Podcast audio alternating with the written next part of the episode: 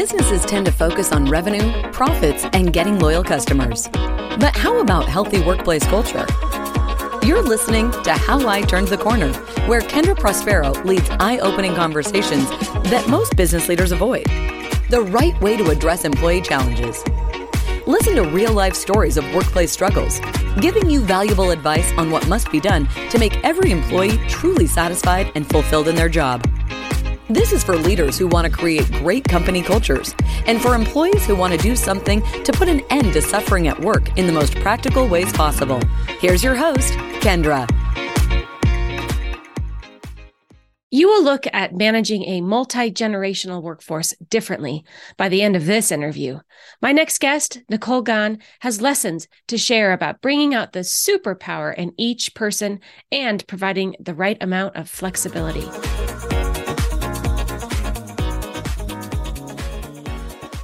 Over the years, I've coached a lot of people about their jobs. And one conversation that I would have is around how to become a leader of an organization. Well, really, there's only three ways someone can become a CEO. You can buy a business if you have the capital. You can found a business if you have the idea. And some people get promoted or recruited and hired as a CEO. And I'll say each one of these has different leadership challenges to them. And our guest today was in the latest category there. Nicole Gann started her career in HR, moved into finance, where she led a successful turnaround at her company, and then was chosen as the CEO in 2018. She is the leader of the Dallas based nonprofit called Juliette Fowler. It's in the elder care industry, which in and of itself is a challenging industry. But additionally, this company has been around for 130 years, which means she inherited a 130 year old mission and culture and a staff of over 200 people that have been in place for many years. She has turned the corner as her organization has been recognized as a best place to work for three years running, which is also not an easy designation to earn with this kind of history. A challenge for sure. Nicole Gann, I cannot wait to hear how you've done it. Welcome to How I Turned the Corner. Awesome. Thank you, Kendra. I'm so glad to be here with you. And and if it, there's any wisdom I can impart to your listeners, I'm happy to do it because we're all in this together trying to figure things out. That's what I like to say. Yeah. And so I like learning from others' experience as well and integrating that into my path. So I, I hope you and your listeners um, find some insight into our conversations today. Absolutely. Well, so tell us, tell us what you have done these last three years to really turn this organization around in such an amazing way. Well, you know, a lot of it, when I look back on it, I think if I described it in one word, um, we survived. And then I like to say that we thrived because really we were learning how to navigate our business in a climate that none of us had any knowledge of, no perspective, you couldn't look back and say, hey, here's how it got handled before. And the level of uncertainty and fear that were combined in these past three years, especially in the acute part of that, which was 2020, I think, um, was just uncharted territory. And, you know, our organization really did thrive. We didn't just survive. It felt like that at first, but, but we thrived because we pulled together and we leveraged the thing that's most important to any organization, which is the spirit of their people. Mm. And when you can lean into that and acknowledge that we don't know, but we're going to figure it out because we've got a lot of talent here and collectively together we can make that happen. Um, I think you can turn the corner from almost anything you know, with that mindset. Mm-hmm, for sure. So, and you have a really interesting, I would say, probably a really fascinating staff, and that you've got every generation, probably. Yes. And then not only do you have every generation on the team, you're really dealing and, and helping with elder care. And so you have this huge variety of different types of people that are pulling together. Can, can you talk a little bit about what that experience has been like? That is the single most thrilling thing I think of working in elder care is that you do have all those generations. Not only do you have a lot of generations, we probably have five generations in our workforce, but then of course we have the older generation and those that we serve. But when you put those all together in a healthy community, it is really just a beautiful thing. So, quick little plug of why people would want to work in elder care you can really find your passion there. It, it's hard work, but it's so rewarding. And here's an for example. As I said, none of us had experienced a global pandemic, but a lot of our residents had experienced the TB pandemic, the polio pandemic. They had a reference point of what it was like to have to be galvanized in uncertain times and, and rely on information from the government. And the comparison to the trust in the government back in those days versus the trust of the government in these days was kind of like a case study in how we navigate things. Not saying it was good or bad or better or worse. It just was marked with certain specific differences, but being able to leverage that experience and that wisdom of those who have been before, who have lived through difficult times. And then I think the other thing that a variety of diversity in your workforce bring is you've got people that are maybe more mature and maybe a little more steadfast in this too shall pass but you also have that energy of the the younger generation where it's uncertain. So like what do we got to do? We got to do something now. We've got this fast kinetic energy. We'll throw a lot of things at it. We're not so hampered by our experience so we'll just ask anything and do anything. And like many other industries, innovation thrived for us at Fowler. And in many ways, I felt like we were reinventing the way that I had experienced doing this work for the past two decades.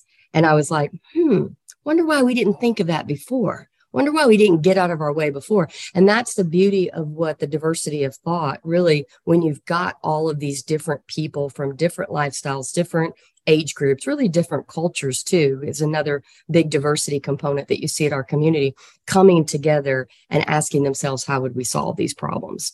But you set the tone for that, Nicole. I mean, you you created that environment where people felt like they could bring those ideas to the table.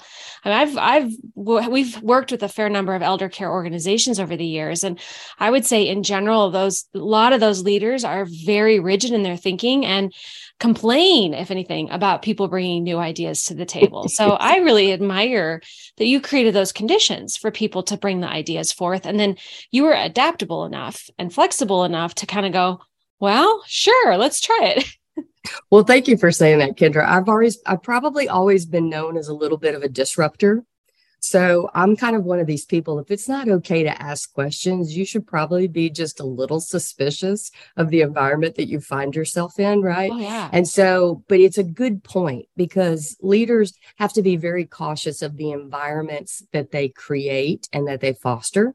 And sometimes I see leaders um, who wonder why people don't bring things forward or wh- why they won't ask the question or bring the idea forward. And it's really because of what you just described. They're not fostering an environment where questions are valued. It, they come maybe from what I call an old school mentality of a very hierarchical, top driven, I'll ask you when I want your opinion kind of thing. For me personally, as a leader, it would be so terrifying to think that I was the only person that had an answer to the question. Like that would be debilitating. I don't know why anybody would want to be in leadership and and think that that's what they had to do. For me, what I've done is try to unlock the superpowers in each one of the members of my team, each one of our residents and our family members. Think about this. Our community you talked about the number of employees we have, but that's really multiplied by the 400 seniors we have and then the people who love them. So think about kids, adult children who have careers too, and they all have a vested interest. So when you think about that, I'm taking that feedback and leveraging those superpowers of really over a thousand plus people to get the best outcomes for what we do. And that's what it's always going to be about. What are the best outcomes? And for me, it's just soliciting and bringing in all of that um, knowledge that people have that help us brainstorm and create the best solutions. Um, and in a way, the culture becomes kind of this living, breathing, organic thing that is just solutions based. No one's face melts off because we have a problem. They're just like, hmm, okay, well, here's what we know. And this was a big theme during the pandemic. Here's what we know today. Here's the decision we're going to make today, but we're not going to hold it so tightly because things are changing so rapidly. So if we know something in the next hour or in the next day, we'll make a different decision. When you give people permission to let it be okay and go wherever it needs to go, that too helps people survive in very stressful times because you can carry this weight on your shoulders that we're taking care of people, right? We were thinking people's lives were going to be lost. Mm-hmm. That can be this inherent pressure that you want to try to alleviate. And when we say we're going to do the best we know how to do today and change if we know differently, that really opens up the door to mm-hmm. foster um, that spirit of collaboration as well. Yeah, I think I think a lot of the older school leaders, as you call them, more like hierarchical, I think they fundamentally do believe that um, it's there they might show an insecurity by not by by asking for the the their the input or mm-hmm. getting the ideas. But i personally have found that i feel more secure by actually creating that environment where people can bring their ideas to the table. I have less insecurity because of that. Um, has that been what you would say too I would echo that. I, I, would say, listen, I know who I am, and what anybody thinks or senses about me is really their own story and their own narrative doesn't change anything about myself, right? And what I have found is that the best way you build relationships is being vulnerable with people. No one expects you to be this perfect machine to have all of the answers. If they do, they're just not my people, right? Mm-hmm. But my greatest connection with people comes in being willing to expose the things that I simply don't know. Um, mm-hmm. Um, my husband says that I am a brilliant person surrounded by moments of the dumbass. I hope that doesn't offend any leader, I mean, any of your listeners, but but it's so true because I can know certain things so well and then be completely naive about other things. But that's the thing that's true for all of our human experience, right? Right. So I don't feel any sense of masking that. And what it does is it gives people permission to feel and do the same. Because if we're worried about posturing or positioning ourselves, that's energy that's being taken away from what's really important in the work that we do. Mm-hmm. Well, I do think that, you know, as we talked before about that, you know, this people revolution is coming and people are no longer going to tolerate working for an organization that doesn't think like what you just brought up. And I think one of the most important things you mentioned is this adaptability piece and that you know today it may go one way but tomorrow it might be different and the more flexible we can be as leaders and the more adaptable we can be the more likely we are, I think, to survive. So another thing I just want to call out is I'm I'm really I, you know admire that that you're doing that again in an industry that's usually fairly rigid. You know, you have to have care providers, for example, show up to care for the the patients. Mm-hmm. You probably can't provide a lot of flexibility in schedule, but you can provide maybe flexibility in other areas. So when you think about being adaptable, like obviously there's some areas that are rigid and some that are more flexible. What have you experienced with that? Would have been some areas where you've been able to be more flexible? You know, we probably have more flexibility than maybe we've given ourselves credit for, you know, in the past. I, I love how you kind of articulated the reality of we have to be there to provide care because we're people taking care of people, right? And at Fowler, we say these are the inherent parts of the gig, right? But if we meet those, what other ways can we bring creativity? When you think about what people are wanting and what I what you described as the people revolution. They're wanting connection and they're wanting autonomy. And autonomy can best be given when you invite people to structure their work and create their work and say, How do you experience this? What do you feel like are ways that we could work around this? Or, for example, if someone needs flexibility, if you can't be here, how do you think the work can get done? And you invite them to participate instead of making it all rely on the manager to solve the problems. You say, how do you see this working for your needs? And how do you see this working for the needs of our business or our residents? And what I have found is that people come up with really great ideas but it's not one size fits all. And I think this is what scares a lot of leaders, especially in our industry, because it is regulated. We have agencies that are coming in, looking over our shoulders, finding out if we're doing things wrong or not. And it tends to be very kind of, you know, in the box. But there are so many ways that we can work in and around that and still meet the regulation by allowing people who do the work to say we could do the same outcome by just a couple of tweaks mm-hmm. or you don't have to be here for this part this other person could take the reins on that. I could handle what I need to, and then I'll come on the back end and handle something else, for example. So I, I always kind of describe it like this autonomy is best achieved when you are flexible in work design. And the people who know how to design the work best are the people closest to it. I have lots of great ideas, and sometimes I think they're the greatest thing since sliced bread. And then they launch, and they're not so great. yeah. They're not so great. And it's okay. I tell everybody nothing went wrong. We just have more information now than we did when we started. And now what are we going to do? So it really, it just, when you when it comes down to people, they just want to feel like they have some authority over what they're doing. And we make it a bigger challenge than it really needs to be from my perspective if we st- step back and just asked ourselves, how would we want to handle this if we were in that role, which seems kind of intuitive and simple, and yet we don't do it. It's like we forget about it and we want to make it easier for us and not necessarily easier for the person experiencing it. Mm-hmm. So hmm. that's that's always a good reminder too. Yeah, I think all leader, all challenges in an organization come back to the leader. All problems are leadership problems. Mm-hmm. And it's what the what's the tone that's being set? What's the expectation that's being set?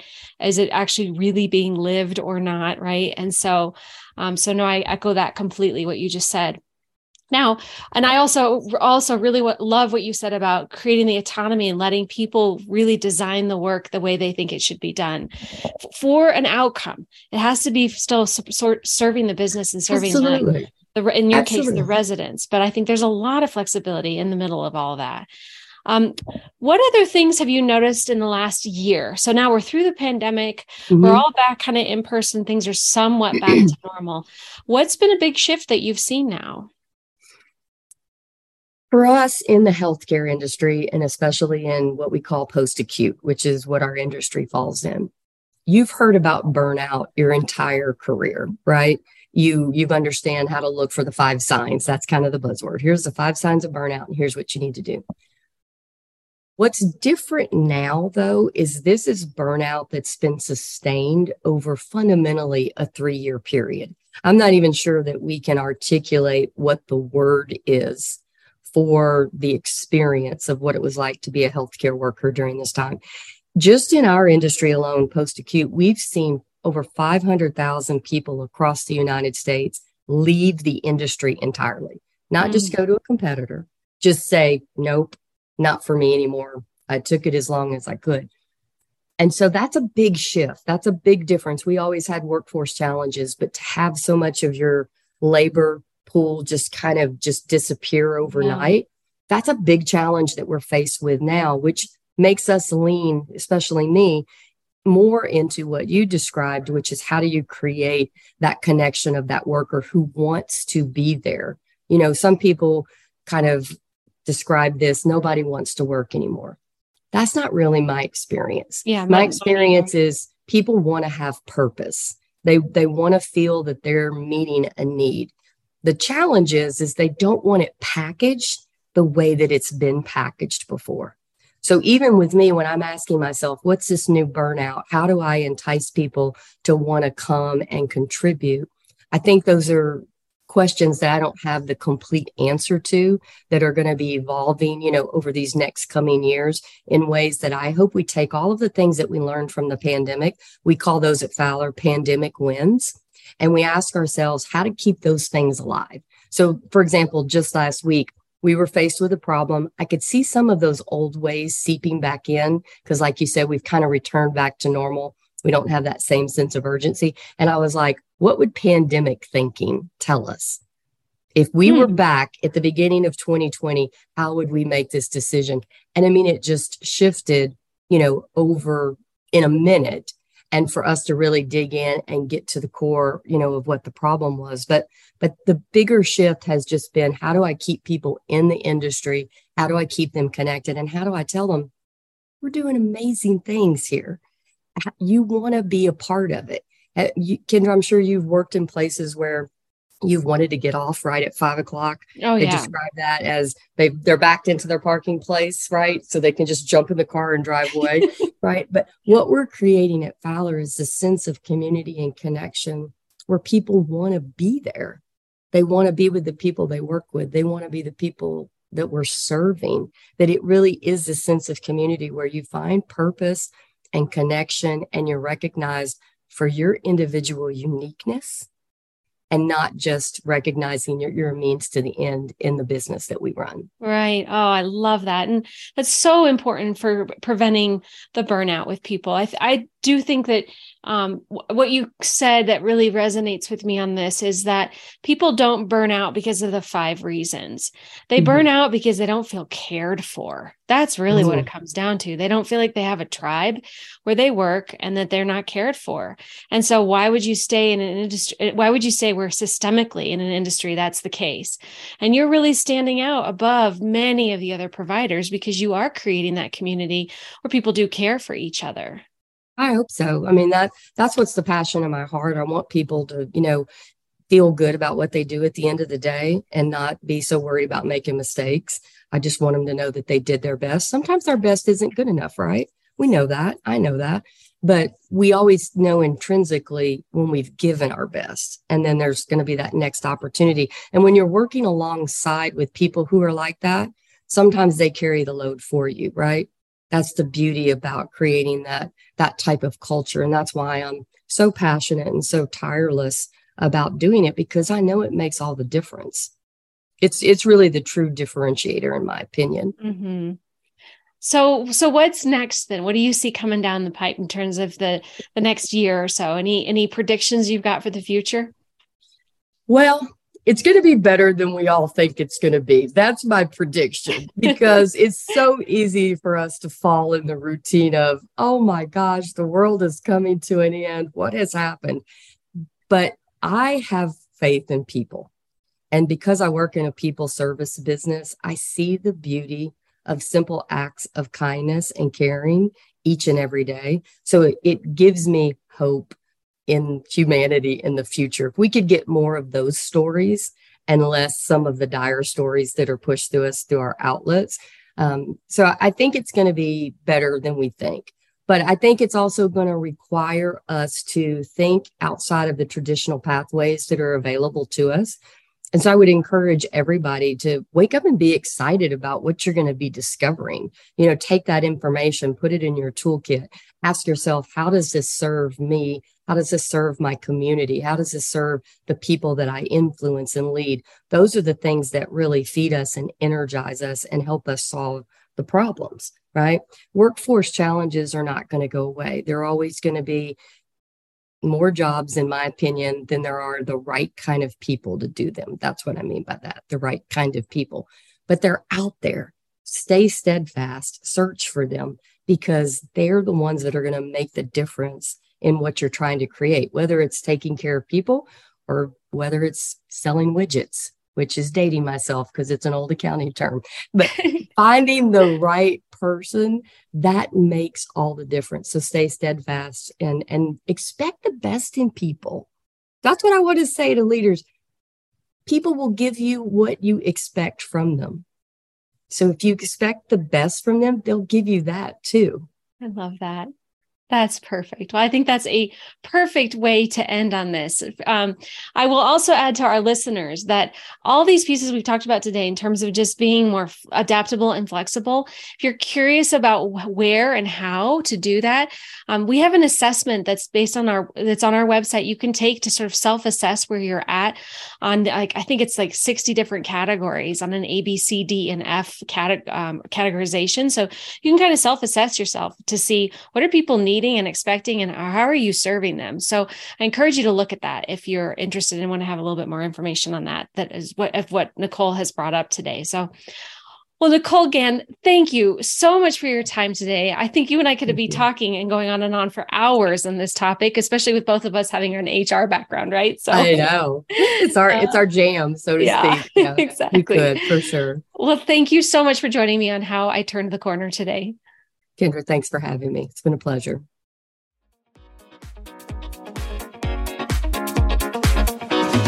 Thank you for joining this exciting episode. We hope this discussion brings you closer to a better, healthier, and more rewarding workplace everyone deserves to be a part of. If you want more content like this, be sure to subscribe to the podcast at turningthecornerllc.com forward slash podcast. Don't forget to share this with your friends in the corporate world. And together, let's make this space a hub of growth and job satisfaction. If everyone loves where they are, they can always give their best without regrets. That's all for now. See you on the next one.